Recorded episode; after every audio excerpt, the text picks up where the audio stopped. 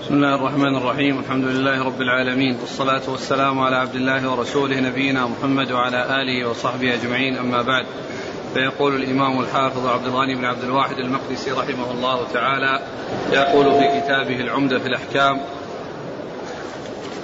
في باب حرمة مكة. الحديث الثاني عن عبد الله بن عباس رضي الله عنهما أنه قال قال رسول الله صلى الله عليه وسلم يوم فتح مكة لا هجرة ولكن جهاد ونية. وإذا استنفرتم فانفروا. وقال يوم فتح مكة إن هذا البلد حرمه الله يوم خلق السماوات والأرض فهو حرام بحرمة الله إلى يوم القيامة.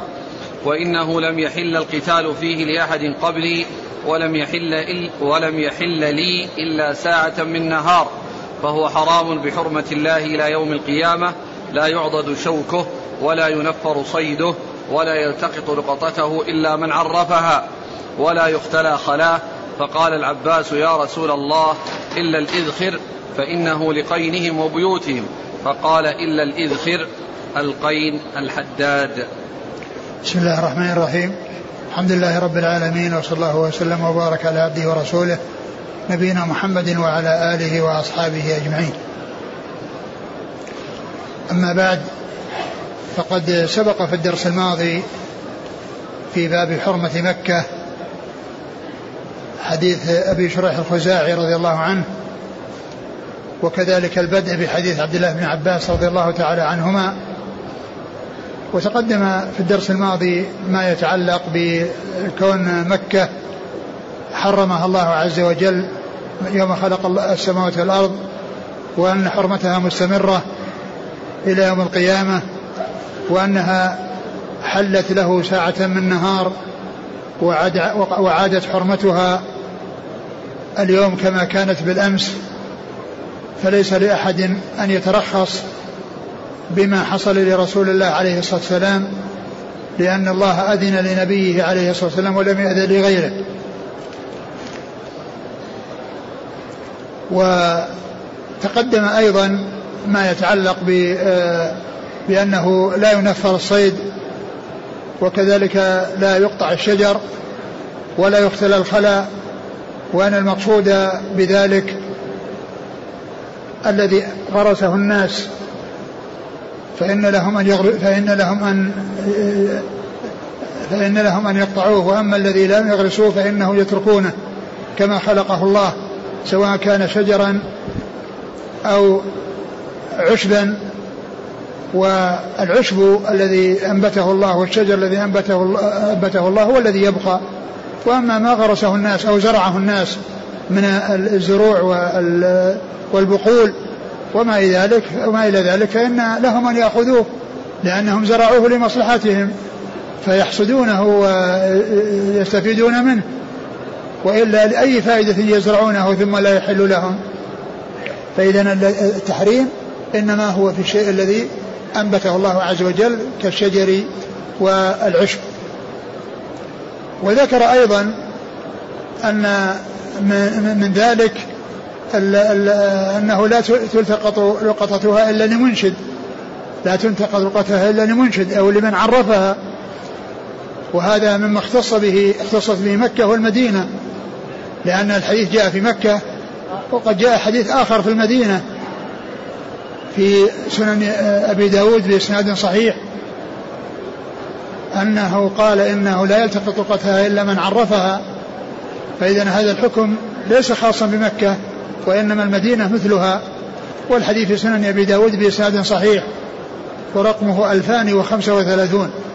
رقمه في سنن أبي داود ألفان وخمسة وثلاثون فيه ما في هذا الحديث. من أن لقطتها لا تحل إلا لمنشد. وإنما خصت مكة والمدينة بأن لقطتهما لا تحل وأنها لا تعرف لمدة سنة كغيرها ثم يملكها ملتقطها وإنما خصت مكة والمدينة بأنها تعرف أبدا لأن مكة والمدينة يتردد عليها الناس ويأتون للحج والعمرة والزيارة. فإذا فقد إنسان شيئا هذه السنة ثم رجع إلى بلده ورجع وجاء مرة أخرى يأتي يسأل عن هذا الذي فقده قبل سنة أو سنتين أو ثلاث. فإذا كان محفوظا عند من يعرفه أو موضوعا له جهة معينة تقوم باستقبال الأشياء المفقودة وحفظها حتى يأتي من يسأل عنها ويعني يوضح يوضحها طبقا لما هي عليه فإنها تعطى له. فإذا خصت مكة والمدينة لأنهما بلدان مقصودان.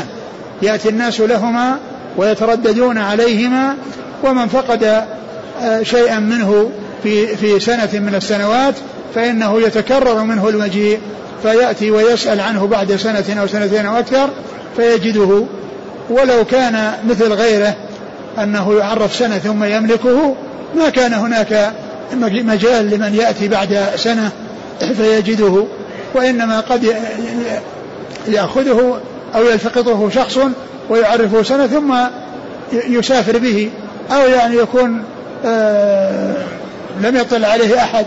لكن إذا كان يعرفه دائما و أو يجعل في جهة معينة تستقبل الأشياء المفقودة وتحفظها والناس يقصدون إليها ويسألونها عن عما ضاع لهم فيصفونه.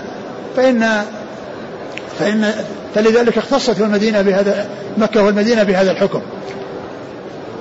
ثم إن في آخر الحديث الرسول عليه الصلاة والسلام قال ولا يختلى خلاها ولا يختلى خلاها والخلاء هو الحشيش الرطب. قال العباس عم الرسول عليه الصلاة والسلام إلا الإغفر يا رسول الله فإنه لقينهم و وبيوت فإنه لقينهم وبيوتهم. نعم. فإنه لقينهم وبيوتهم.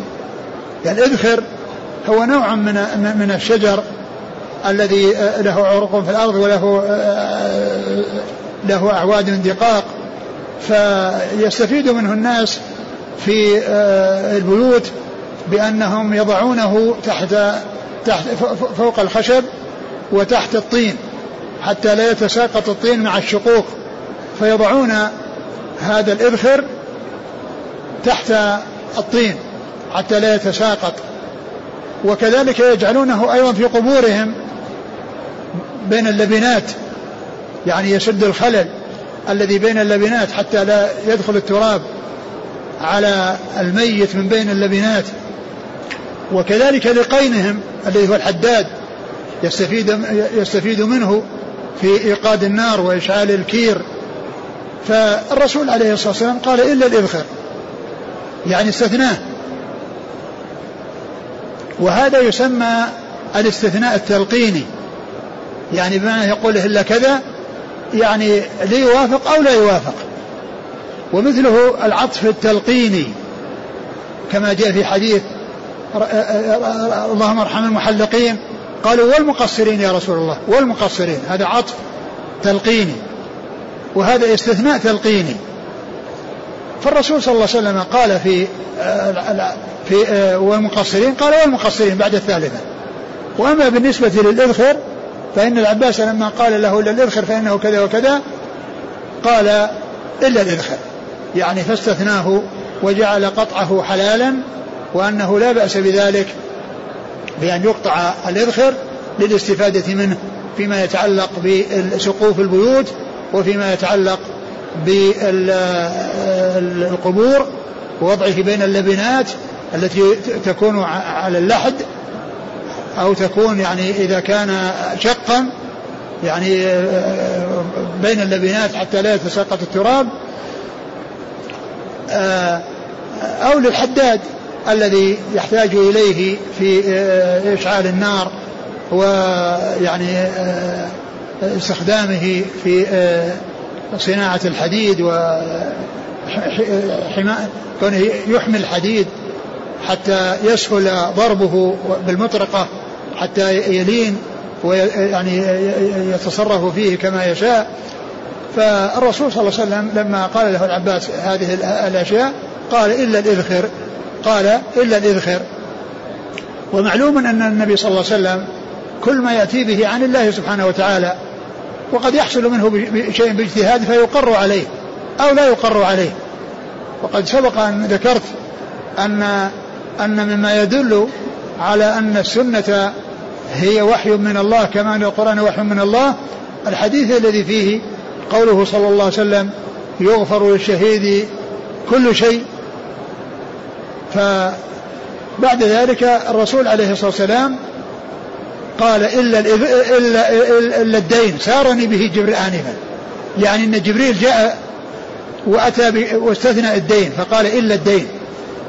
يعني استثناء من متقدم الذي هو كونه يغفر له كل شيء فيكون الدين داخلا فبعد يعني فترة وجيزة جاء وقال عليه الصلاة والسلام إلا الدين سارني به جبريل آنفا. يعني تكلم معي مع بكلام خفي يستثني الدين وأنه حق الناس وأن الإنسان عليه أن يحرص على التخلص من حقوق الناس لأنهم يطالبون بها و وليس هناك إلا الحسنات والسيئات في الدار الآخرة.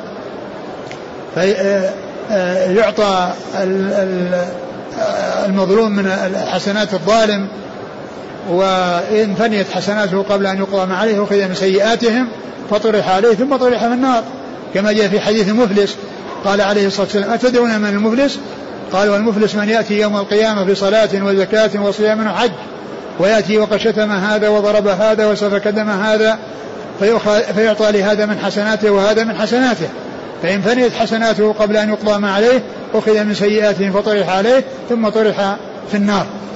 فإذا قوله إلا الإذخر قد يكون باجتهاد من الرسول صلى الله عليه وسلم وأقر عليه أو أنه جاءه جبريل ونزل وأخبره بهذا الاستثناء. ومعلوم أن يعني سرعة الملك ومجيئه يعني أنه لا يدرك كيفيته ولا يعلم يعني كيف يكون. فيكون يختلف عما عما يعرفه الناس وما لأن أمور الآخرة وأمور الغيب تختلف عن أمور المشاهدة والمعاينة. نعم. إيش بعد في شيء؟ باقي في الحديث شيء؟ الخلا نعم. الخلا الخلا هو الحشيش هو العشب الرطب ولا يختلى خلاها أي لا يقطع عشبها الرطب. وأما ما كان يابسا فإنه يؤخذ. يعني الشيء الذي الأوراق المتساقطة والأشياء اليابسة فإنها تؤخذ. وأما الرطب الذي آه، سواء كان خلا الذي هو الخلا العشب الرطب فإنه لا يجوز التعرض له. وقد ذكرته في الدرس الماضي لعل من الحكمة في تحريم العشب وأخذ العشب في مكة والمدينة لأن الله تعالى جعل البلدين آمنين. ومن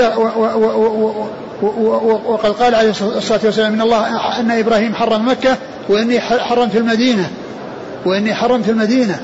والمقصود أن إبراهيم أظهر حرمة مكة والنبي عليه الصلاة والسلام أظهر حرمة المدينة. وإلا فالتحريم هو من الله عز وجل لكل من مكة والمدينة. لكن نسب التحريم إلى إبراهيم مع أنه جاء في الأحاديث أن الله هو الذي حرمها لأن إبراهيم هو الذي أظهر حرمة مكة هو الذي أظهرها وأبانها وأعلنها. والمدينة أظهر حرمتها رسول الله صلى الله عليه وسلم. والله تعالى هو الذي حرمها ولكن النبي صلى الله عليه وسلم أظهرها. فإذا لعل من الحكمة أنه لا يتعرض للحشيش وللعشب الذي يكون في في المدينة ومكة لأن الصيد الذي جعل آمنا في الحرم يكون عنده قوته لأنه لو أزيل ما في مكة والمدينة من الخضرة الصيد يعني يخرج ولا يبقى آمنا يعني لأنه لا يبقى لأنه ما عنده طعام لكن كونه يكون عنده طعامه وعنده قوته وعنده الشجر التي حرم قطعها والعشب الذي حرم اختلاؤه هذا يدل على يعني يفيد بأن الصيد عندما آه، حرم التعرض له سواء بالقتل أو الإزعاج أو التنفير عنده قوته وعنده طعامه الذي يستفيد منه وهو باق في الحرم وهو آمن في الحرم يكون عنده قوته وطعامه. نعم. قال رحمه الله تعالى باب ما يجوز قتله. عن عائشة رضي الله عنها أن رسول الله صلى الله عليه وسلم قال خمس من الدواب كلهن فاسق يقتلن في الحرم. الغراب والحدأة والعقرب والفأرة والكلب العقور. ولمسلم يقتل خمس فخمس فواسق في الحل والحرم. الحدأة بكسر الحاء وفتح الدال. ثم ذكر يعني هذا الحديث المتعلق يعني بما يجوز قتله وكونه ذكر هذا هذا الحديث بعد حرمة مكة وعدم قتل الصيد فيها لعل ذلك لبيان أن أن أن كل أنه ليس كل ما كان في مكة من الحيوان أنه يكون يعني يمنع من من قتله بل هناك ما يقتل لأذاه ولضرره. فتلك التي أبيحت من من من الصيد. هناك أشياء لا يجوز يعني ليست مثلها في أنها تحرم يحرم قتلها لأنها لأذاها ثم ذكر خمسة أشياء أو ستة يعني جاء في بعض الأحاديث يعني الحية وبعضها العقرب. وهما يعني كلهما من ذوات السموم. ف والحية أشد ضررا من العقرب. وقد يكون ذكر العقرب في بعض الأحاديث تنبيه على ما هو أشد منها من ذوات السموم وهي الحية. وهي الحية. فقد جاء في بعض الروايات العقرب وجاء في بعضها الحية وكل هذه من الأشياء الضارة. فذكر خمسة أشياء. وصفهن بالفسق. والفسق في الأصل هو الخروج. وفي الشرع هو الخروج عن الطاعة. الخروج عن الطاعة. الفاسق هو الخارج عن طاعة الله. وفي في في في, في الأصل المعنى اللغوي هو الخروج. يقال فسقت الرطبة إذا خرجت من قشرها. يعني تمزق قشرها وخرجت منه. فالمعنى اللغوي عام والمعنى الشرعي خاص. المعنى اللغوي هو الخروج. فسقت الرطبة خرجت من قشرها. سقطت وخرجت من قشرها. ويعني آآ آآ الفاسق هو الخارج عن طاعة الله ورسوله. الخارج خروج مخصوص وهو الخروج عن الطاعة. خروج مخصوص وهو الخروج عن الطاعة. وقد ذكرت في في في درس مضى أن المعاني الشرعية تعتبر أجزاء من أجزاء المعاني اللغوية. فالمعاني اللغوية تكون واسعة والمعاني الشرعية تكون خاصة. وقد وصفت هذه الخمس بالفسق. وإذا هذا هو العلة وهذا هو الحكمة من حل قتلها لأن فيها لأن فيها فسق وفيها ضرر وفيها أذى. فحرم فأبيح قتلها في الحرام كما هو مباح في الحل تقتل في الحل والحرام لحصول أذاها. فيكون ذكر هذا الحديث بعد الحديث السابق لبيان أن أن هذا يعني يختلف عما كان قبل من جهة أن الصيد حرم التعرض له. فما كان ضارا في الحرم فإنه يجوز قتله وقد جاء ذكر هذه الخمس وهي الغراب. وذلك لأنه يتلف يتلف الزرع ويتلف النخل ثمرة والحدأة وذلك لأنها تختطف اللباس وكذلك الحلي. إذا وجدت يعني شيئا نزلت وأخذته نزلت وأخذته فيكون فيها أذى وإتلاف أو أخذ أموال الناس وإتلافها عليهم. والحية أو العقرب يعني هنا العقرب ولا الحية الحية والعقرب. والعقرب ذلك لضررها في السم والحية أشد منها ضررا وأعظم منها خطرا. وقد جاء في بعض الأحاديث الحية بدل العقرب. فكل منهما آه، يقتل لحصول لحصول الأذى منه.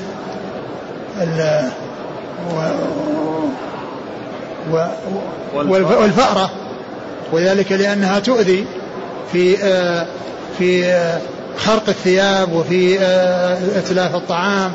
وكذلك أيضا في في في في, في التسبب في ايجاد الحريق. لأن جاء في آخر الحديث أن الفأرة تضرم على أهل الناس بيتهم ودارهم لأن السراج الذي كان يعني فيه فتيلة فتاتي فإذا تسحب السراج فإذا انكفأ انتثر الزيت الذي فيه أو الوقود الذي فيه ثم اشتعلت حصل الاشتعال.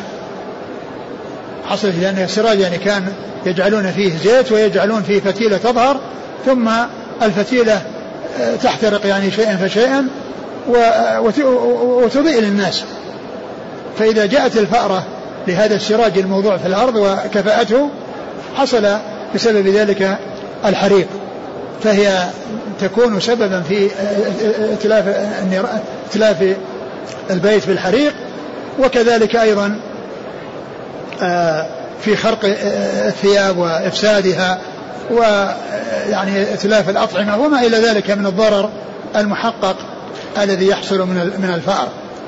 والكلب العقور الذي يعني يعقر الناس أو يعقر الحيوان والدواب ف يعني فكل ما كان يعني من هذا القبيل سواء كان الكلب المتعارف عليه الذي هو الكلب المعروف أو ما سوى ذلك من من من السباع التي آه، آه، يحصل بها أو الحيوانات التي يحصل بها مثل الضرر الذي يحصل من من الكلب المعروف. هذا الحديث. عن عائشة رضي الله عنها أن رسول الله صلى الله عليه وسلم قال خمس من الدواب كلهن فاسق يقتلن في الحرم الغراب والحدأة والعقرب والفأرة والكلب العقور ولمسلم يقتل خمس فواسق في الحل والحرم. نعم هذه يعني هذه الخمس وما شابهها. وهذه الخمس متفاوتة في الضرر والإفساد ليس ليست من نوع واحد أو إفسادها يكون نوعه واحدا بل هي متفاوتة. فيه السم وفيه العقر وفيه ال ال ال يعني اختطاف الأشياء اللباس والحلي وإفساد الزروع والثمار وغير ذلك. نعم. قال رحمه الله تعالى باب دخول مكة وغيره.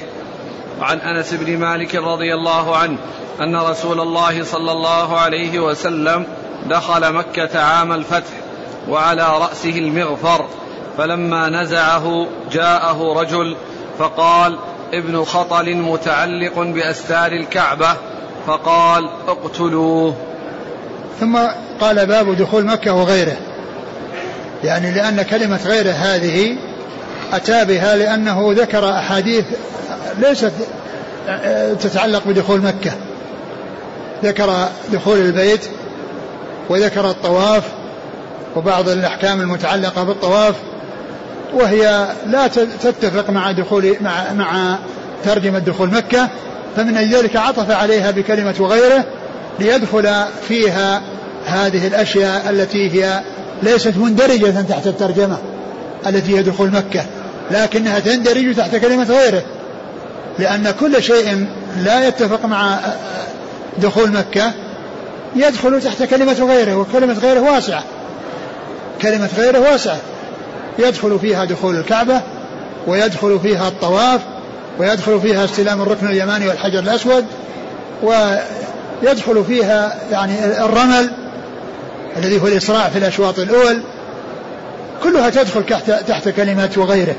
ولهذا أورد عدة أحاديث في في هذا الباب. وأولها هذا الحديث المتعلق بدخول مكة وأن النبي عليه الصلاة والسلام آه، دخلها عام الفتح وعلى رأسه المغفر. والمغفر هو آه، آه، هو شيء يتخذ للوقاية من السهام والسيوف يكون على الرأس وهو من حديد. إلا أن ذلك الحديد يعني متمدد ليس صفيحة. وإنما يكون مثل زرد. يعني متصل بعض ببعض يمتد وينضغط. يعني يمتد وينحصر. على حسب ما ما يريد الإنسان. لأن من الوقاية ما يكون صفيحة من الحديد واقفة. ومنها ما يكون حلقات أو مثل حلقات ولكن ساتر. ما ينفذ يعني ما ينفذ معه السهام ولا تنفذ معه السيف يعني يقع على, على, هذا الحديد ف فالمغفر هو غطاء للرأس. و يعني تتقى به السهام وتتقى به السيوف. والنبي عليه الصلاة والسلام دخل مكة أو جاء إلى مكة في عام الفتح في رمضان. لم يكن معتمرا وإنما دخلها يعني آه، لفتح مكة أو جاء مكة لفتحها وللجهاد في سبيل الله. فلم يدخل في في نسك وإنما هو في جهاد للكفار الذين أخرجوه. أتى إليهم في تلك السنة وهي السنة الثامنة. ثم إن الله فتح فتح له مكة ودخلت مكة في آه، ولايته وصارت دار إسلام وفتحت عنوة إلا أنه صلى الله عليه وسلم أقر الناس و يعني جعلهم عتقا وجعل أموالهم بأيديهم ولم يحصل منه وإنما من عليهم صلوات الله وسلامه وبركاته عليه. دخل مكة عام الفتح وعلى رأسه المغفر وعلى رأسه المغفر. ثم إنه لما فتح الله عليه مكة وجيء بعد ذلك وكان النبي صلى الله عليه وسلم أهدر دم يعني بعض الكفار ومنهم ابن خطل فقال عليه الصلاة والسلام قيل له إن ابن خطل متعلق بأستار الكعبة. يعني معناه لجأ إلى الكعبة وأنه التصق بها يريد الأمان. يريد الأمان. فقال عليه السلام اقتلوه. قيل إنه كان مسلما ثم ارتد ولحق بالمشركين و واتخذ قينات يغنينه بذم الرسول صلى الله عليه وسلم. فالرسول عليه السلام أهدر دمه فلما سئل عنه لما رأوه ملتجئ إلى الكعبة وملتصق بها ومتعلق بأستارها يريد الأمان الرسول صلى الله عليه وسلم قال اقتلوه. يعني ولو كان متعلقا بأستار الكعبة. اقتلوه ولو كان متعلقا بأستار الكعبة فقتلوه. ف فمكة فتحت عنوة والرسول صلى الله عليه وسلم من على أهلها ومن رأى أنه يقتل فإنه قتل كما أرشد إلى ذلك رسول الله صلوات الله وسلامه وبركاته عليه. ثم إنه بعد أن دخل حصل الفتح ودخل مكة وطاف بالبيت ذهب إلى الصفا وصعد عليه وخطب الناس وتكلم وقال يعني ذكر أتى بهذا الذكر الذي يؤتى به عند الصفا والمروة. وهي التكبير والتهليل وقول صدق الله لا إله إلا الله وحده صدق وعده ونصر عبده وهزم الأحزاب وحده. قال ذلك عام الفتح وهو على الصفا والناس حوله يسمعون. ولكنه بعد ذلك لما فرض الحج أتى بهذا الدعاء الذي يذكر بنصر بنصرة الله لنبيه صلى الله عليه وسلم ودخوله مكة وأنه صعد الصفا وذكر هذا الذكر وأتى بهذا الذكر الذي حصل عند الفتح.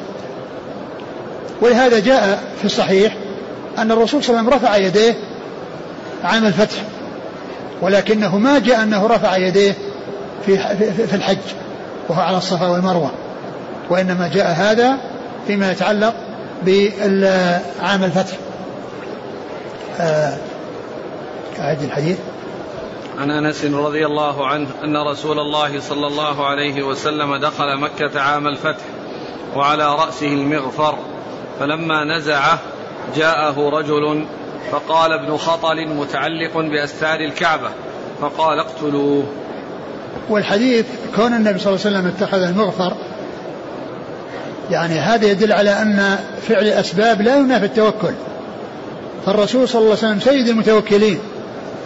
ومع ذلك عمل الاحتياط وأخذ بالأسباب وجعل المغفر على رأسه حتى يقيه السهام وحتى يقيه السيوف فدل على أن فعل الأسباب لا ينافي التوكل بل الإنسان يفعل الأسباب ويعول على مسبب الأسباب وهو الله سبحانه وتعالى لأن الأسباب الله تعالى جعلها أسباب وقد يحصل منها الفائدة وقد لا يحصل إذا شاء الله عز وجل أن يحصل الضرر أو يحصل الهلاك لمن شاء هلاكه. يعني الأسباب إذا إذا إذا أراد الله شيئا كان سواء أخذت الأسباب ولم تؤخذ الأسباب. لكن الله جعل من أسباب السلامة الأخذ بالأسباب ولهذا فالأخذ بالأسباب لا ينافي التوكل. والنبي صلى الله عليه وسلم أرشد إلى الأخذ بالأسباب والاعتماد على الله. في حديث أبي هريرة الذي رواه مسلم في صحيحه. قال عليه الصلاة والسلام المؤمن القوي خير وأحب إلى الله من المؤمن الضعيف وفي كل خير. احرص على ما ينفعك واستعن بالله. فذكر الاثنين. قال احرص على ما ينفعك هذا الأخذ بالأسباب. واستعن بالله هذا التعويل على الله سبحانه وتعالى. وأن وأنه مع الأخذ بالأسباب الإنسان يلتجئ إلى الله عز وجل ويسأله التوفيق ويسأله السلامة ويسأله النصر على الأعداء. و والأخذ بالأسباب كما عرفنا لا ينافي التوكل. فالرسول صلى الله عليه وسلم فعل أخذ بهذا السبب. وهو القدوة والأسوة لأمته عليه الصلاة والسلام. وهو سيد المتوكلين. صلوات الله وسلامه وبركاته عليه. نعم. وعن عبد الله بن عمر رضي الله عنهما أن رسول الله صلى الله عليه وسلم دخل مكة من كداء من الثنية العليا التي بالبطحاء وخرج من الثنية السفلى. ثم ذكر هذا الحديث أيضا يتعلق بدخول مكة. بدخول مكة عام الفتح. هناك دخل مكة عام عام عام حجة الوداع. الأول حديث دخول عام الفتح وعلى رأس المغفر والثاني كان جاء للحج في السنة العاشرة ودخل مكة من الثنية العليا التي هي يعني هي الحجون وقال لها الحجون. وهي مكان مرتفع يعني النزول يعني يكون سهل المجيء منه سهل. وأما في الخروج فإنه ذهب من جهة أخرى. من جهة أخرى تكون أسهل لخروجه وليس فيها طلوع وصعود. فكان أن أن فعل صلى الله عليه وسلم أن دخل من مكان من طريق وخرج من طريق. إما لكون الدخول أسهل والخروج أسهل أو ليشهد له الطريقان. يعني مثل ما يحصل في بالنسبة للعيدين والإنسان يخرج من طريق يذهب من طريق ويأتي من طريق أو أنه أسهل. هذا لنزوله وهذا أسهل لخروجه. ودخل من كدأ. وهذا الثاني يقال هكذا بفتح الكاف. ثم جاء في بعض الألفاظ أو بعض هذا يقال أنه خرج من كدا من كدا يعني دخل من كدا وخرج من كدا الثانية التي خرج منها يقال لها كدا ف يعني يقال في التمييز بين كدا وكدا وأيهما اللي بالفتح وأيهما اللي بالضم. يعني يقولون افتح وادخل وضم واخرج. افتح وادخل. إذا فتحت الكاف كدا صار محل دخول وإذا ضمت الكاف صار خروج. يعني فيكون هذا يعني يسهل معرفة الدخول هل هو الدخول أو الضم الدخول والخروج أيهما المفتوح الكاف وأيهما المضموم الكاف. وهذا يشبه يعني مسألة أخرى يميز بها بين اللفظين. فإن السلم الذي هو آه الذي هو يعني تقديم الثمن وتأخير المثمن اللي هو الزروع الذي في الثمار لغة أهل العراق يقال السلم وأما لغة أهل الحجاز يقال السلف.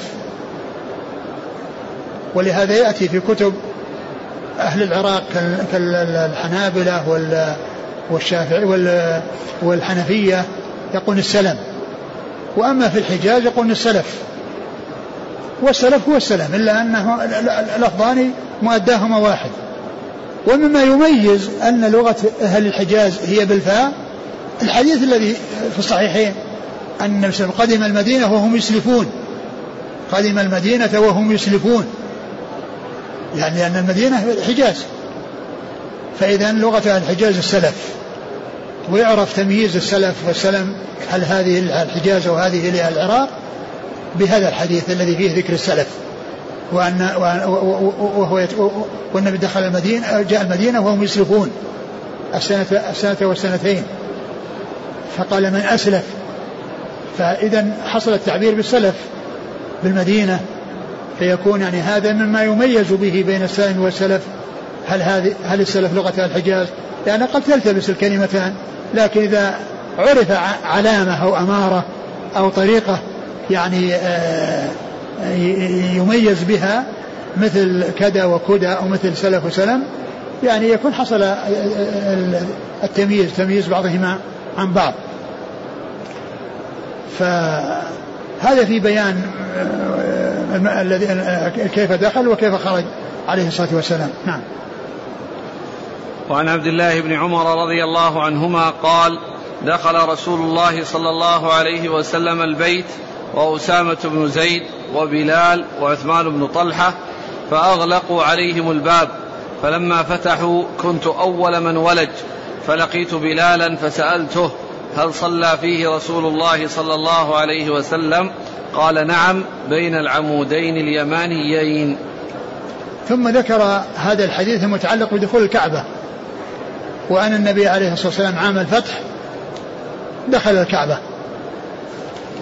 ومعه بلال وأسامة بن زيد ومعه عثمان عثمان بن شيبة الذي هو سادن الكعبة. وأغلقوا عليهم الباب أربعة. الرسول صلى الله عليه وسلم ومعه ثلاثة. اثنان من أصحابه وواحد وثالث أيضا من أصحابه إلا أن إلا أن هذا سادن الكعبة.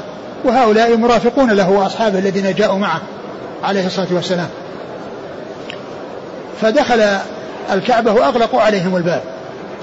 وإنما فعل ذلك صلى الله عليه وسلم لئلا يدخل الناس ويتكاثر دخول الناس فيحصل منهم تشويش عليه في وهو في الصلاة أو يشوش بعضهم على بعض.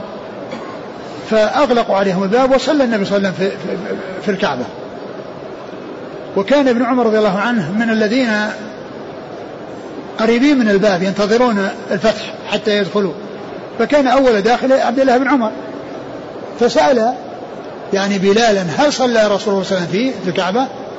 قال نعم بين العمودين بين العمودين العمودين اليمانيين والكعبة كان فيها ستة أعمدة. فالرسول صلى الله عليه وسلم آه يعني آه آه جعل صار بين عمودين يعني اللي من جهة اليمن والعمودين اللي من جهة الشمال يعني ما كان بينهما وصارت الأعمدة الثلاثة يعني وراءه أو محاذية لما وراءه. الأعمدة الثلاثة اللي في الصف الثاني. وهو صلى بين العمودين وبينه بين الجدار ثلاثة أذرع. بينه وبين جدار الكعبة من الجهة المقابلة التي صلى فيها ثلاثة أذرع. فقيل أو استدل بهذا الذي حصل من رسول الله عليه السلام وأنه صلى بين العمودين بعض أهل العلم قال إن هذا دليل على أن السترة ليست بلازمة لأن النبي صلى الله عليه وسلم ما قرب من الجدار وما صلى إلى عمود وجاء وكان بينه وبين الجدار ثلاثة أذرع. واستدل به أيضا على أن الإنسان إذا صلى إلى غير سترة وكان المكان أمامه واسع مفتوح فإن الناس لا يتركون هذه المسافة الطويلة التي أمامه. يتركون مقدار ثلاثة أذرع من قدمه ويمشون وراء ذلك. لأنه ما اتخذ سترة. فإذا كان في سترة يعني لا يمرون بينه وبينها وإذا كان ما اتخذ سترة فإذا كانت ال ال إذا فإن الناس يتركون مقدار ثلاثة أذرع كالمقدار الذي تركه النبي صلى الله عليه وسلم بينه وبين الجدار لما كان في الكعبة. فالناس يمرون بعد مقدار ثلاثة أذرع. لأن المسافة الطويلة التي أمام الإنسان مفتوحة يعني لا, لا, لا يقال أنه لا يمر بينه وبينها لا يمر فيها وإنما يترك هذه المسافة ال ال ال التي هي مقدار ما كان بين بينه صلى الله عليه وسلم وبين آه، الكعبة. وهذا يدلنا على أن دخول الكعبة يعني سائغ وأنه مشروع وأن الصلاة فيها سائغة وبالنسبة للنفل يعني هذا يعني لا إشكال فيه لأن النبي صلى الله عليه وسلم هو الذي صلى فيها نافلة وإنما الخلاف في الفريضة. هل يصلى فيها الفرض أو لا يصلى الفرض؟ فبعض أهل العلم قال إنه يصلى لأن ما ثبت للنافلة يثبت الفريضة. ومنهم من قال إن الذي الأصل أن القبلة تستقبل والكعبة تستقبل والذي ورد فيه النص وهو النافلة يفعل والذي لم يرد لا يفعل. ولا شك أن هذا هو الاحتياط. الاحتياط أن أن الفريضة لا تصلى يعني في الكعبة ولا في الحجر لأن الحجر جزء من الكعبة. الحجر جزء من الكعبة. ف النافلة لا إشكال فيها لورود النص والفريضة فيها الخلاف والاحتياط في عدم الصلاة فيها أي في الكعبة أو في الحجر لأن الرسول صلى الله عليه وسلم ما جاء عنه ذلك والذين قالوا بالجواز قالوا إن ما ثبت للنفل يكون في الفرض إلا إن وجد دليل يمنع. إلا أن وجد دليل يمنع ويقال إن الفرض بخلاف ذلك فعند ذلك يصار إليه. اقرأ الحديث مرة ثانية. عن عبد الله بن عمر رضي الله عنهما قال دخل رسول الله صلى الله عليه وسلم البيت وأسامة بن زيد وبلال وعثمان بن طلحة فأغلقوا عليهم الباب فلما فتحوا كنت أول من ولج فلقيت بلالا فسألته هل صلى فيه رسول الله صلى الله عليه وسلم؟ قال نعم بين العمودين, بين العمودين اليمانيين. وهذا يدلنا على ما كان عليه الصحابة رضي الله عنهم وأرضاهم من, من الحرص على معرفة الأحكام الشرعية ومعرفة ما فعله الرسول عليه الصلاة والسلام لأن ابن عمر رضي الله عنه من يوم فتح الباب هو أول من ولج لأنه كان ملاصق للباب يريد أن يدخل فكان أول داخل فكان أن سأل بلال الذي كان معه هل صلى الرسول صلى الله عليه وسلم في, في, البيت؟ قال نعم بين العمودين اليمانيين. بين العمودين اليمانيين.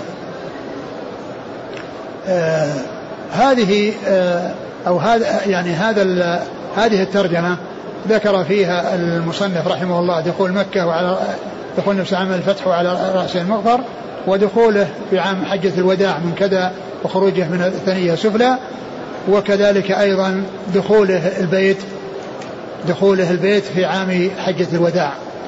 والله تعالى أعلم وصلى الله وسلم وبارك على عبده ورسوله. دخول البيت عام عام الفتح وليس حجة الوداع.